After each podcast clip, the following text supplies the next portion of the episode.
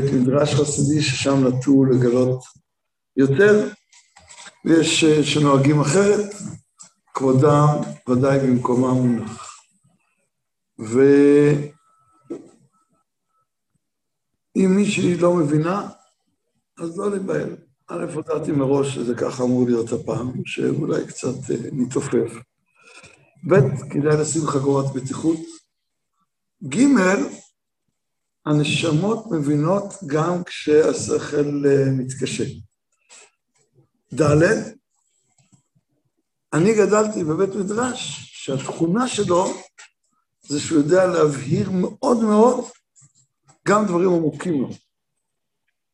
יש בתי מדרש שהדברים העמוקים נאמרו בעמקותן.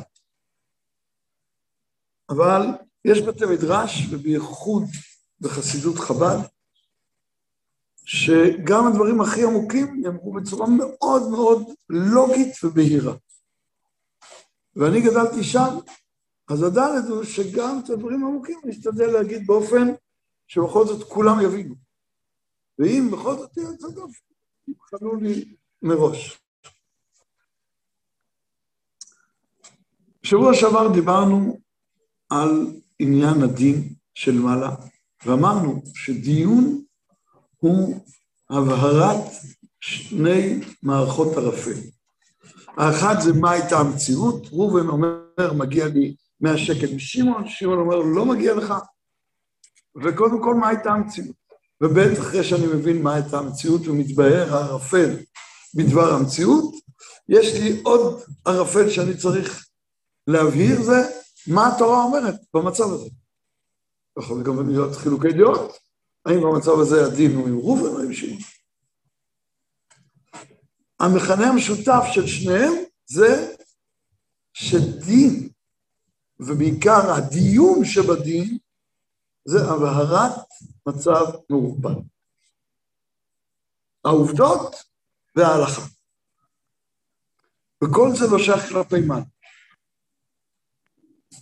שם אין שום חוסר בהירות בעובדות, ואפס בעיות בידיעת ההלכה. אז מה הדיון שם? נכון שאפשר להגיד שדין זה רק ההכרעה והביצוע, אבל אז היה מספיק לדבר על שכר ועונש.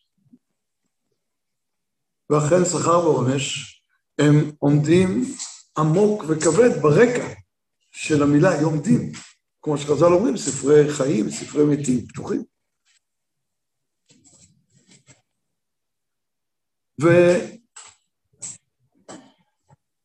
ואמרנו, פתח ראשון זה שהדיון הוא בשבילנו. לא בשביל להבהיר כלפי מעלה, להבהיר כלפי מעלה. ונחזור על דוגמה, נדמה לי שהבאנו אותה פה, אני לא זוכר. שני ילדים בכיתה א', אחד באלף אחד ואחד באלף שתיים, עשו מעשה חמור ביותר, או י"א, זה לא משנה. והמלמדים שלהם שוחחו ביניהם ומצאו ששניהם עשו עבירה חמורה עם אותו הקשר, עם אותה, אותה רמת אחריות. והם הכריעו על אותו עונש. לא משנה אם זה מכתב להורים, או לכתוב אלף פעם, יותר אני לא אעשה כך וכך, או פליק, או להרביץ עם הסרגל על קצות האצבעות, כמו פעם. לא, אני לא עכשיו עוסק במה היה העונש, רק בזה ששניהם הסכימו על אותו עונש באופן זהה לגמרי. שניהם מלמדים. זה לא אומר שלא נותרה מחלוקת. מה המחלוקת? איך מבצעים את זה? ראובן, המורה של א' אחת, אמר, אני תופס את הילד, אני אומר לו, מגיע לך, ונותן את העונש. שמעון אמר לו, לא, לא, לא, לא, אני לא ככה. אני קורא לילד, אני מדבר איתו, ואני מתחיל שלב שלב לראות את כל התהליך של העבירה. את העובדות, את המשמעויות, את ההקשר, את החומרה, איך זה נראה מהצד השני שלי, מישהו פגע בו אולי, או לא משנה מה. אני נותן לו את כל התמונה, ואני אומר לו שבתמונה כזאת צריך תיקון. ואני מדבר איתו על העונש. ואם הוא יגיע לבד להבנה, כמו שאנחנו הבנו, מה העונש? זו ההצלחה הכי גדולה שלי. ואם לא, אני אעזור. קודם כל, בכיתה של מי אתם רוצים להיות? ברור של שמעון. מה שמעון עושה עם הילד? תהליך הדיון והבהרת הערפל. לא בגלל שהוא לא יודע, אלא בשביל הילד. הוא אומר, הילד צריך לחזור אל העובדות, כי כשהוא מספר את זה לעצמו, הוא ודאי מרמה את עצמו לא מעט בדרך. לחזור אל העובדות, לחזור אל המשמעויות, אל החומרה, ומשם לגזור את העונש. ואם בסוף שניהם מקבלים אותו עונש, זה באמת אותו עונש? לגמרי לא. אין מה להשוות. כשאני מבין למה מגיע העונש הזה, כשאני מזדהה, הוא כואב לי הרבה פחות. אי אפשר שזה לא אחד. בטח אם נחזור לאופציה האחרונה, שאומרים לך תשים ככה את היד ונותנים לך מכה עם הסרגל על קצות האצבעות. אבל כשילדים קיבלו מכות עם הסרגל על קצות האצבעות, אני הכרתי אנשים שקיבלו עם סרגל על קצות האצבעות. בדור שלי לא, אבל בדור שלפניי. האמת היא גם בדור שלי, לא במגזר שלנו. העיקר היה העלבון, הזלזול, הנתק, הניכור. אם מישהו מסביר את כל התהליך ואתה אומר, וואו, אני מבין. זה משהו אחר לגמרי. אפילו שקיבלתם בדיוק אותו עונש, סובייקטיבית, זה משהו אחר לגמרי. הדבר השני, זה שאם הילד אומר, למלמד. אחרי שהוא הבין את כל התהליך. הוא אומר, הרב, אתה צריך לקחת סרגל ולהרביץ לי על קצות האצבעות. הנה היד.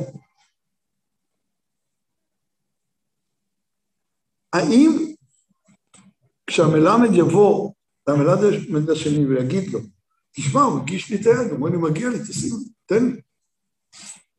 ואז אמרתי, רגע, אם הוא אומר, תן לי, אז כבר מגיע לו משהו אחר.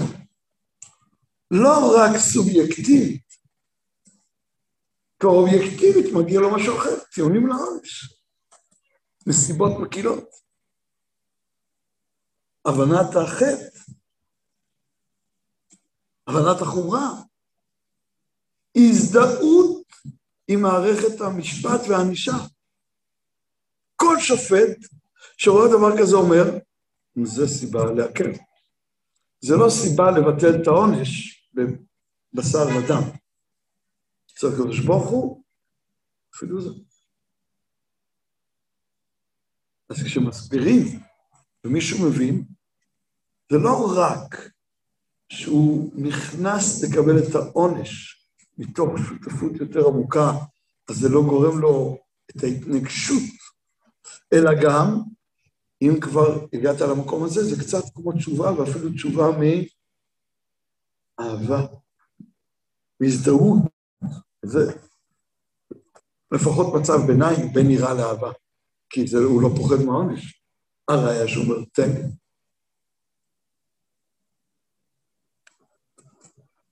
ואם זה נכון, יוצא שיום הדין עכשיו אנחנו מדברים על יום הדין, אמרנו שיש שלושה דינים, עוד רגע נחזור לזה, שיום הדין לפני עולם הבא, זו מתנה שאין כדוגמתה. זו מתנה נפלאה.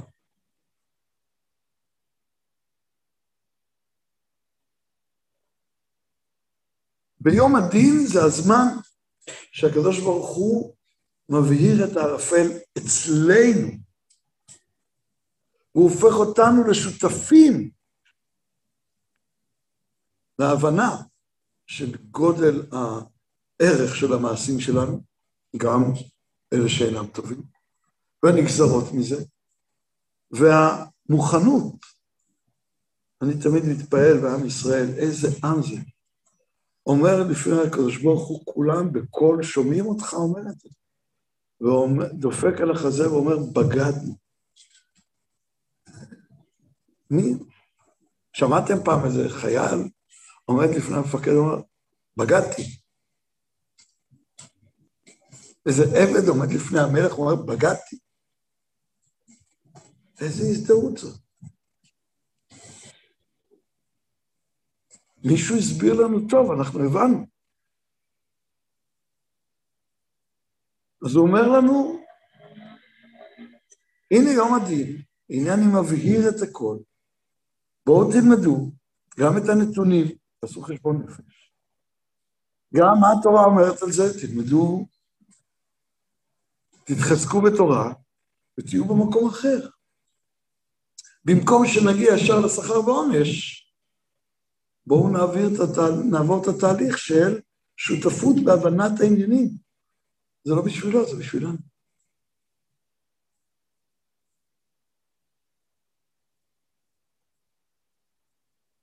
מישהו אמר לי, אם זה הדין, אז תגיד לי מה זה חסד. אמרתי לו, טוב, קושייה. כל קושייה יש לי תירוץ. אולי אפילו יש לי תירוץ, ובסוף אמרתי לו תירוץ, אבל אולי שאתם מפתחים קצת, מפולפל.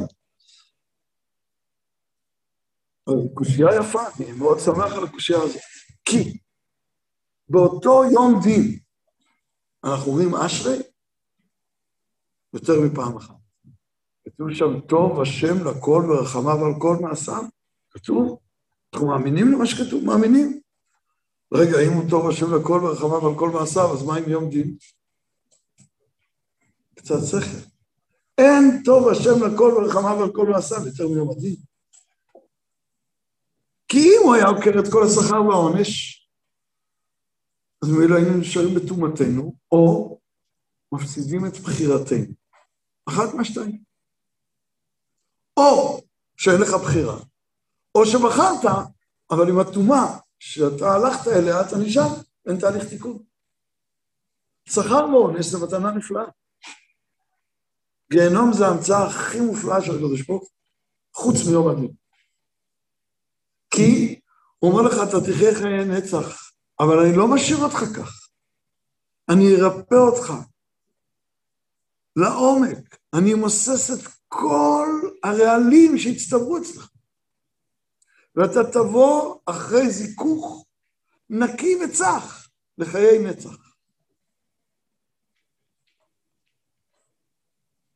וכי יש חסד גדול מזה? ובוודאי, הדין הוא תולדת החסד. טוב השם לכל ורחמיו על כל מעשיו. זה יותר עמוק מיום הדין. יום הדין הוא זרוע של טוב השם לכל ורחמיו על כל מעשיו. לכן בגיהנום שיש בו את העונש, בחלק של שכר ועונש, העונש הוא לטובתנו, כדי לרפא אותנו מהרעלים שצברנו, שהם כל הטומאות שבאות מחמת החטא. וזה נפלא. ואנחנו חייבים להודות שאם אומרים לנו, עכשיו אתם טובים לגמרי, תמציאו עולם. את גן עדן היינו ממציאים, את גיהנום לא. צריך להיות הרבה יותר עמוק ויצירתי מהמוח שלנו כדי להמציא גיהנום. אבל יום הדין זה עוד הרבה יותר עמוק מזה. מה שבסוף, אתה אומר, למה אני נותן לו עונש? בשביל להקל מעליו. היה לנו ידידים של המשפחה, שעד גיל, אני יודע, 12, 13, 14, לא יודע להגיד בדיוק, הייתה להם בת יחידה. ואז נולד לה אח. אני פוגש את הבת, מזל טוב, וזה, איך זה שיש לך אח? אומרת לי, נפלאית, פיקחית, אה, חריפה. כל המשפחה שם חריפים, כמו שצריך. נפלא, אבל אתה לא יודע למה. למה? פעם ראשונה שאבא שלי נתן לי סטירה. אני מרים את הגבה, אמרתי, אתה לא... ידעתי שאתה לא יודע למה. אף פעם לא היית בן יחיד. הייתי בת יחידה. לא משנה מה עשיתי, אבא שלי לא יכול להעניש אותי, הוא לא יכול להגיד לי כלום, הוא לא. זה בת יחידה, ולא הצבא אביה מעולם. ופתאום נולד לי אח, אבא שלי השתחרר, אני כבר לא בת יחידה. עשיתי משהו, פתאום שתפליק. זה היה לפני הרבה שנים. ואתה יודע איזה גאולה זאת? אתה לא יכול להבין את זה. עשיתי עבירה, שילמתי, נגמר חשבון. ככה כל פעם שהייתי לא בסדר, החשבון פתוח, אין, אין משהו שיכול לסגור את המעגל.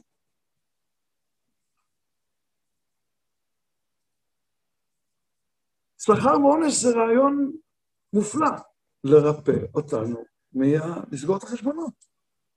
קיבלתי עונש, שילמתי, אני יכול להיות בריא. אבל גם כשהאבא הוא כבר לא אבא של בת יחידה, איך מבצעים את השכר והעונש?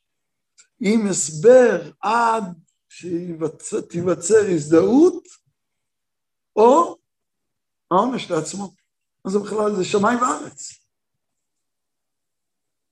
זה יום הדין. קודם כל זה מוכרח להיות ככה כלפי יום הדין של לפני עולם הבא. למה? כי ביום הדין בעולם הזה אנחנו יכולים להבין שזה נועד בשבילנו במובן הדוקר, כדי להחזיר אותנו בתשובה. זה ביום של דיון כדי שאנחנו נרעד, נזוז ונתעורר. אבל שם אין יותר בחירה. ואפילו קודם כבר לא הייתה בחירה. הנשמה כבר הייתה בעולם הנשמות, והולכת לתחיית המתים ולעולם הבא. יש מקום להעריך בכל השלבים האלה, אבל פשטות דברי הגמרא מתבהרים כך. יש עולם הזה, אחרי זה עולם הנשמות, כל אחד נפטר, נמצא בעולם הנשמות, עומד לתחייה, ואז עולם הבא, עולם של נצח. אנחנו מדברים על הדין עכשיו שבין תחיית המתים לעולם הנצח. מה זה קשור עכשיו ל... לעורר מישהו לתשובה? לו יותר בחירה כמו בזמן לא.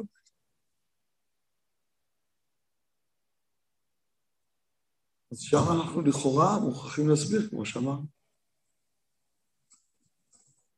ואם שם זה יום הדין, אז כנראה שלפחות במידה לא מבוטלת, עיקר יום הדין, עומק יום הדין, גם כאן זה ככה. זה הזמן שהקדוש ברוך הוא משתף אותנו.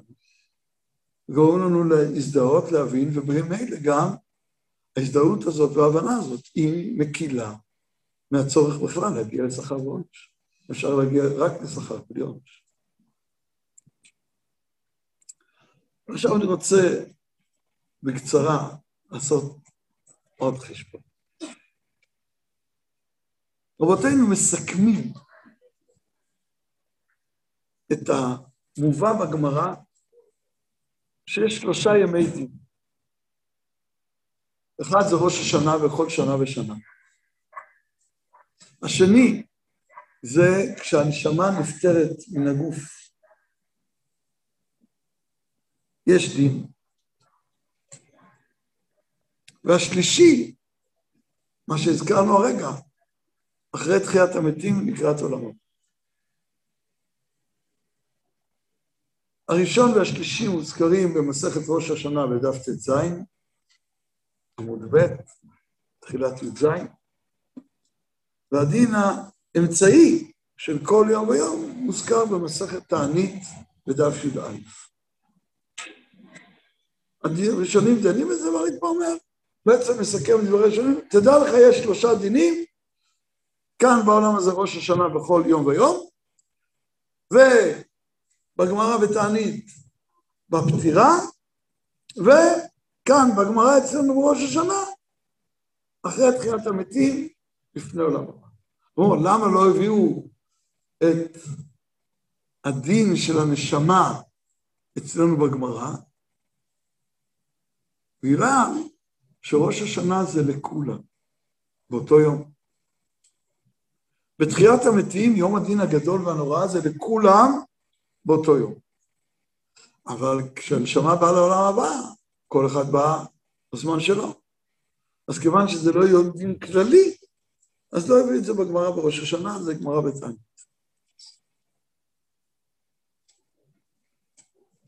אני רוצה עכשיו קצת לדון בשלושת הדברים האלה, ולא מרבים לדון בהם, והם בדרך כלל יותר שייכים לחלק הנסתר של התורה, או המוסרי של אה, הכבדת העונש.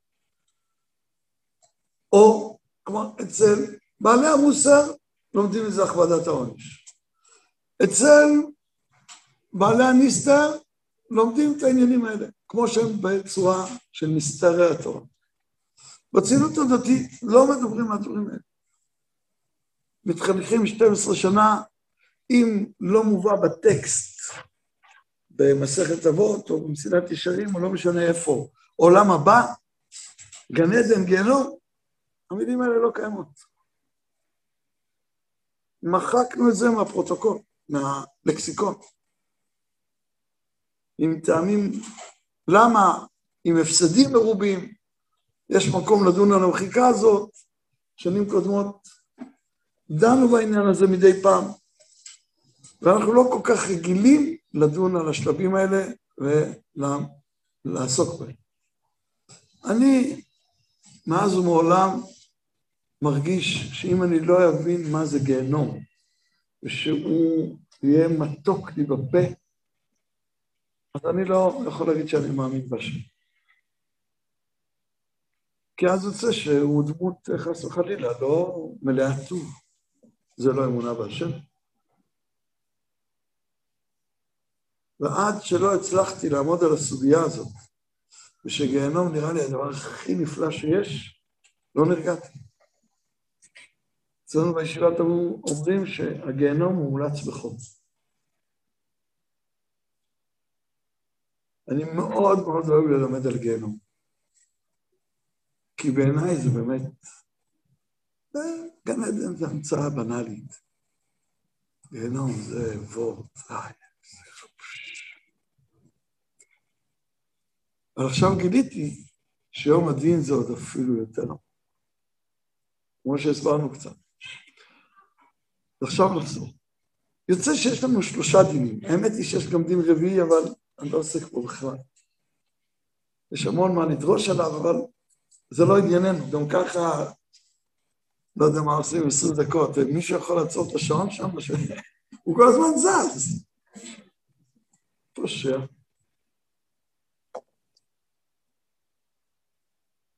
יוצא שיש לנו שלושה דינים. בראש השנה, בשעת הפטירה ובתחיית המתים לפני עולם הבא. שאלה ראשונה זה, מה, מה, מה? למה? בייחוד שבין יום הפטירה לבין העולם הבא אין בחירה. אדם נמצא בעולם הנשמות, חוזר לתחיית המתים, ואז עולם הבא, שהוא עולם נצחי. אבל אין בחירה כבר. אז כבר היה דין. למה צריך עוד אחד? וגם, הריטווה אומר, למה במסכת ראש השנה לא מובא יום הפטירה? כי כל אחד זה בתכלית אחר. לא, אבל אני רק, יש לי שאלה, למה באמת? או שבעולם הזה לכל אחד היה בתאריך אחר, כמו ביום הפטירה. ביום הפטירה אנחנו אומרים קדיש לזכר הנפטר לעילוי נשמתו. כלומר, הנשמה ביום היורצייט עולה עוד קומה. ואנחנו בשביל לעזור לה לעלות בצורה יותר עליונה וטהורה, אנחנו אומרים קדיש, נותנים לצדקה, עושים סעודת מצווה. כל עדה עם מנהגיה, ואפילו אלה שמחללים שבת בפרהסיה ואוכלים שקצים ורמסים, מגיעים ליום קצת של האבא או האמא, פתאום הם נעמדים דום, שמים כיפה, לא יודע מה זה נקרא בדיוק, אבל משהו על הראש כזה, איזה בד, והרב, מה לעשות? כאן, כאן נשכח, קורה. אמרו לו, תלך לקבר, תעשה. אומר תהילים, מה שתגיד, הרב, ביורצת מה שתגיד. זה מה שתגיד? תגיד, איבדת את השכל פתאום? תסביר לי, למה? אם אתה תעשה פה דברים טובים, אז שם יהיה עילוי לנשמה.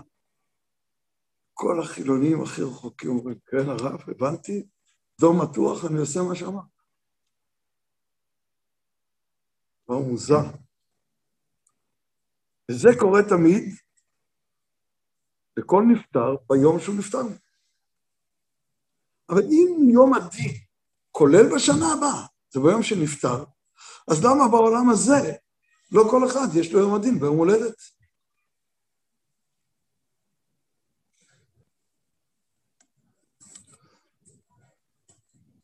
אני רוצה להתחיל מכך שאם נתבונן על שלושת הימי דין האלה, נראה ששלושתם זה ראש השנה בדיוק. למה? בראש השנה חטא האדם הראשון. חטא האדם הראשון היה בראש השנה. העולם נברא בכ"ה אלול, יום השישי לבריאה זה א' בתשרי, ראש השנה. האדם חטא ועשה תשובה ביום ראש השנה. והר"ן אומר, משם זה יום הדין, לכן זה יום הדין. ומה קרה מאותו החטא? מאותו החטא אומרים לו, אתה כבר לא בגן עדן, ביום אוכלך ממנו, מות תמות. כלומר, אתה מחוץ לגן עדן ונכנסה עליך מיתה. כל זה קרה מתי? בראש השנה.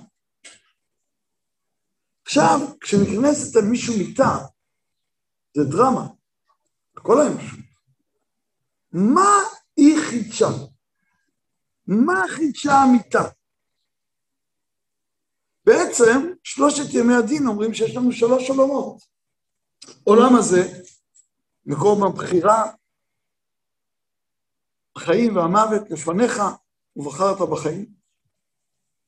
עולם הנשמות, שזה אחרי הפטירה עד תחיית המתים, עולם ביניים, ועולם הנצח.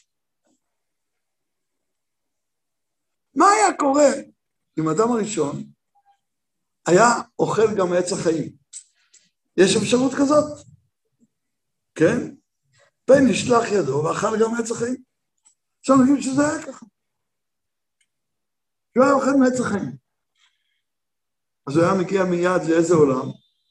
ואכל וחי לעולם. אז הוא היה מגיע לעולם הנצח. אלא מה? שבינתיים הוא מחוץ לגן עדן, בינתיים הוא עם החטאים שלו, והיה מגיע עם כל זה לעולם הנצח. אז הקדוש ברוך הוא המציא עצה, תמות. ואז החומר יתוקן באפל, הנשמה תתוקן במקור האור שלה למעלה, ואז תבוא לעולם הנצחי. וואי, אני הולך לעשות את זה ברבע שעה, אני לא מאמין. אבל בעצם, מה שנוסף בראש השנה, ב- ביום הוכחה ממנו מות תמות, זה עולם הביניים הזה. שבין הפטירה, מות תמות, עד תחיית המתים, שבעצם בתחיית המתים מה קורה? נסגר המעגל של העונש מות תמות. יוצא שגם ראש השנה, זה קשור לראש השנה הראשון וליום הדין הראשון, בעקבות החטא הראשון, שכולל את כל החטאים כולם. אז ראש השנה הוא נוגע באותו יום, כמו שכתוב בפירוש. והמיטה נקנסה באותו יום. כלומר, מתי נקנסה מיטה לאדם? בראש השנה, ביום הדין, וכשהוא נפטר, ומיישם את ביום הלכה ממנו מות עמוד, יש לו יום הדין. וכשהוא סוגר את המעגל, ואחרי כל מה שהגוף עבר בקבר, והנשמה בעולם הנשמות, הכל תוקן, ואפשר לחזור לאיזה מצב, ואכל וחי לעולם. בסוף זה יהיה. איך קוראים למצב של החי וחי לעולם? תחיית המתים בעולם הבא. כי ביום החלכה ממנו מות תמות, מתוקן מתי? תחיית המתים. וחי לעולם. עולם של נצח זה עולם הבא. אז זה ששלושתם הם ראש השנה. אחד זה התאריך בתוך העולם הזה של יום הדין ראש השנה. השני זה תוצאה של אותו עונש על חטא אדם הראשון ביום החלכה ממנו מות תמות. והשלישי זה סגירת המעגל, שכבר תוקן העניין שביום החלכה ממנו מות תמות. ושלושתם ימי דין. כלומר, זה הדהוד של אותה התרחשות בראש השנה הראשון. אלא של ההתרחשות הזאת יש שלושה הדהודים שונים. אחד זה בתוך העולם הזה, אחד זה העונש של מות תמות, אז יום המיטה, והשלישי זה כשכבר תיקנו את העונש הזה והגענו לתחיית המתים. ובכל אחד מהשלבים האלה, שהוא לגמרי תואם את יום ראש השנה הראשון, יש עוד פעם תהליך של דיון. מהו הדיון בכל אחד מהם? אני רוצה להתחיל מהשניים הרחוקים, ואחר כך לחזור לראש השנה שלנו הקרוב. אבל נתחיל מהשניים הרחוקים. למה צריך שניים, שאלנו קודם? הרי זה זמן שכבר אין בחירה, בעולם הנשמות אין בחירה. אז למה צריך בתחילת עולם הנשמות דין, ובתחילת עולם הבא דין? עולם הנצח. אז קודם כל, הבחנה מאוד פשוטה כבר אומרת לנו, יש דין זמני, כלומר דין למצב של מות תמות. דין למצב, לחידוש שהתחדש בראש השנה, שאנשים מתים. ונמצאים בעולם הנשמות עד תחיית המתים. כי עונש גמור לעולם, לנצח, חס ושלום. מי שחושב את זה, כופר במה? בטוב האלוקי. לא יכול להיות שקדוש ברוך הוא יעניש לנצח. זה רע מאוד. אין טוב שאנחנו יכולים לתאר בעונש לנצח. חוץ ממה שנגיד בהמשך, הזמן נושך.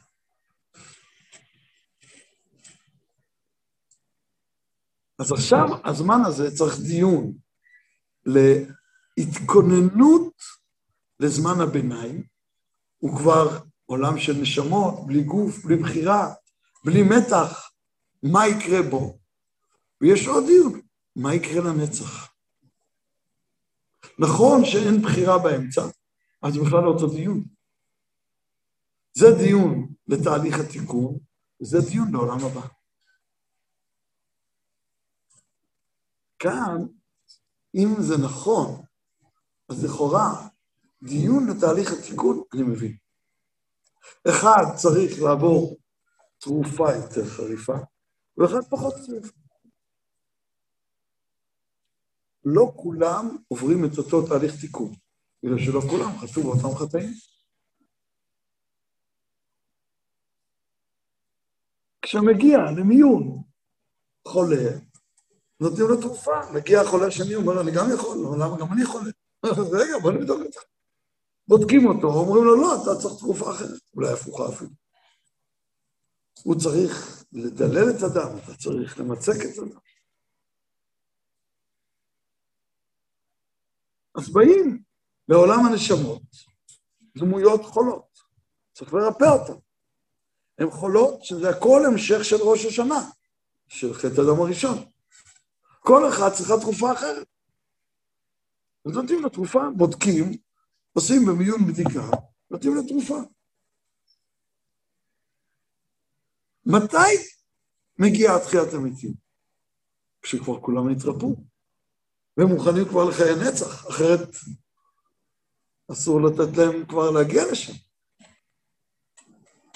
אם כבר התרפאנו, אנחנו מגיעים לחיי נצח, אז מה הדיון עכשיו? בריאים צריכים דיון?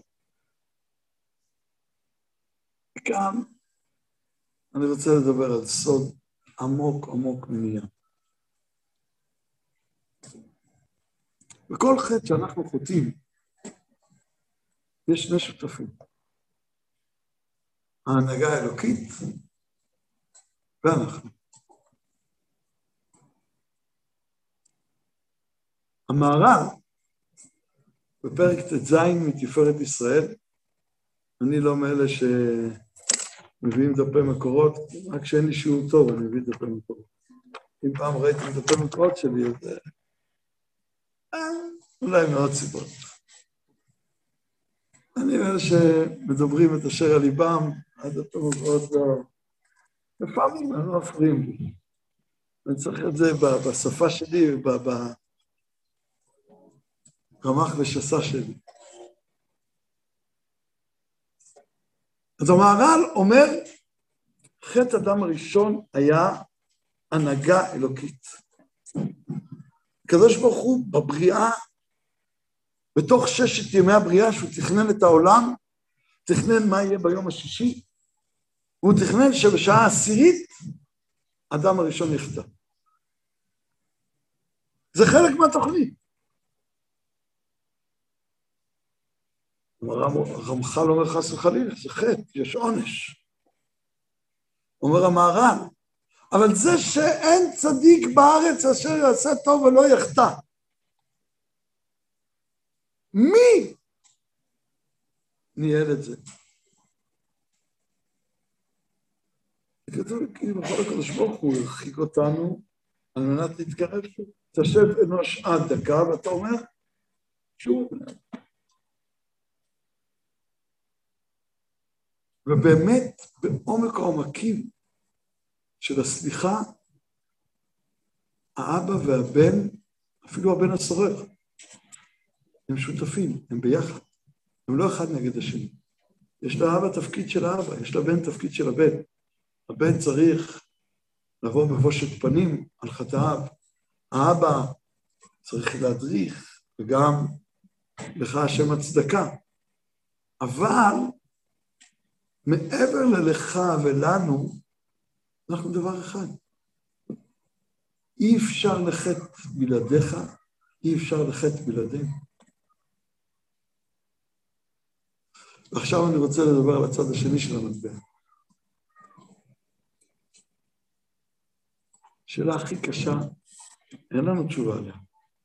לאף אחד אין. רק ביום הדין הגדול והנורא לפני תחיית המתים, יהיה לנו תשובה על הדבר הזה.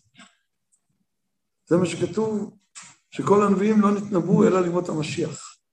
אבל עולם הבא, עין לא ראתה אלוקים זולתך, יעשה למחכה לו. מי שמחכה, כשזה יגיע אז, בתחיית המתים, לפני עולם הבא, אז יבהירו לו את הערפל. כלומר, ביום הדין הגדול והנורא, שילמדו אותו מבט נוסף על כל העסק, פתאום הוא יבין את הנקודה. היום ראית את אחוריי, בפניי לא ירד. אז וראית את פניי וחיית לחיי העולם הבא. ואכל וחי לעולם. אז מה יהיה הדיון אז? יהיה דיון מאוד מאוד חד, עם סתירה בלתי ניתנת לפתרון. והיום אנחנו לא יכולים להגיד את הפתרון. אנחנו יכולים לעמוד מול הפלא. האם בעולם הבא יהיה טוב לכל? האם עולם הבא הוא עולם שכולו טוב? האם מישהו שלם בכל מיני שלמויות יכול לברור תהליך שבסופו לא יהיה טוב מוחלט? לא יכול להיות. בוודאי הכל חייב להיות טוב מוחלט לגמרי. לכולם. אחרת, תעשה בריאה יותר טובה, זה לא מוצלח. והשלם יעשה רק פעולות שלמות. וזה לא פעולה שלמה, אם בסוף מישהו לנצח נצחים יסבול. מאידך, כשאנחנו רוצים בחירה, ושהקדוש ברוך הוא משתף אותנו על ידי זה שאנחנו בוחרים, הוא כאילו מתרחק, לוקח צד אחורה, והוא תבחר אתה. אם לא, אתה לא תהיה שותף, הכל יתנתן לך במתנה. נעמה דכיסופה, אתה תתבייש לקבל, כי זה לא שלך. אבל כשאתה בוחר, אז כל טוב שעשית זה שלך. אבל אם בעולם הבא הכל יהיה טוב לגמרי, נפלם לכולם, אז מה עם שכר ועונש? אז מה עם כל מה שעשיתי פה בעולם הזה? הכל יימחק? אז יוצא שיש לנו שני עולמות, בלי שום קשר ביניהם. עולם הזה עם שכר ועונש, ועולם הבא, שהוא עולם שכולו טוב. או שיהיה לנו עונש לנצח נצחים. אחת מהשתיים. או שיש עונש לנצח נצחים, ואז לבחירה שלנו יש משמעות, או שהכל טוב, ואז לבחירה שלנו אין משמעות.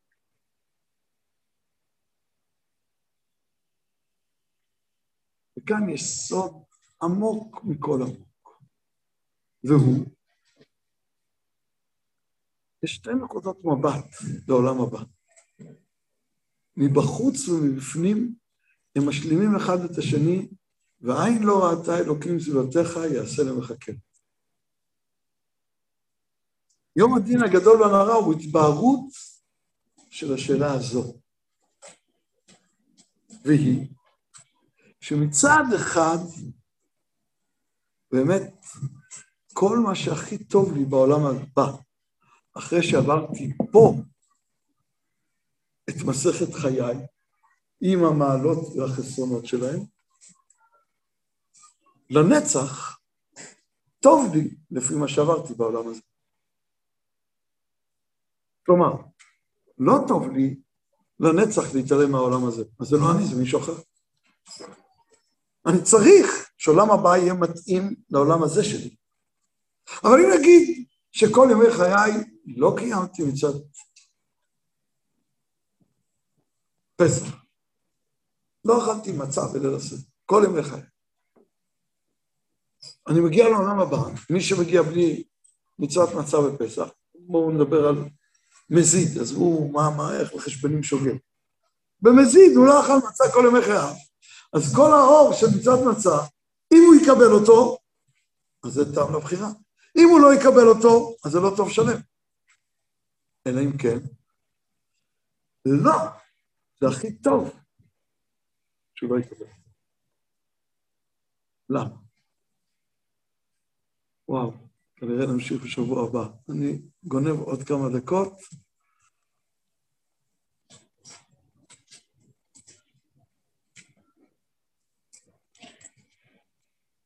רבי נחמן מברסלב אומר, במילים פשוטות, דבר עמוק מאוד, שהעונג הכי גדול זה עונג של רחוק שמתקרב.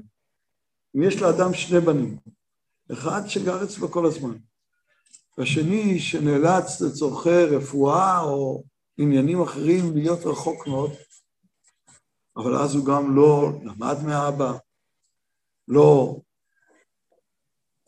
התחנך על ידי האבא, והלך בדרך אחרת לגמרי. בכל זאת, כשנפגשים, יש איזה געגועים ואיזה קרבת דעת יתרה דווקא בגלל הריחוק. ובאמת, יש שני סוגי קרבות, אחד שהייתי כל הזמן, והולך בדרכי ומתאים, ואחד שמרד בי, ואולי בגלל זה הוא התרחק, ואחרי הרבה שנים הוא חזר, הוא כבר לא יכול להיות כמו מי שגדל. זה כמו צדיקים גמורים, בעלי תשובה. האם אני יכול לתת את אותו טוב לשניהם? האם המפגש בשניהם, ביני לבינם, בתור אבא, יכול להיות זהה? זו אותה התרחשות? זה אותן לבבות? לא, זה משהו אחר לגמרי. לזה טוב א', לזה טוב ב'. הגעתי לעולם הבא, כל מה שהייתי קרוב, אני דומה לילד א'. כל מה שהייתי רחוק, אני דומה לילד ב'.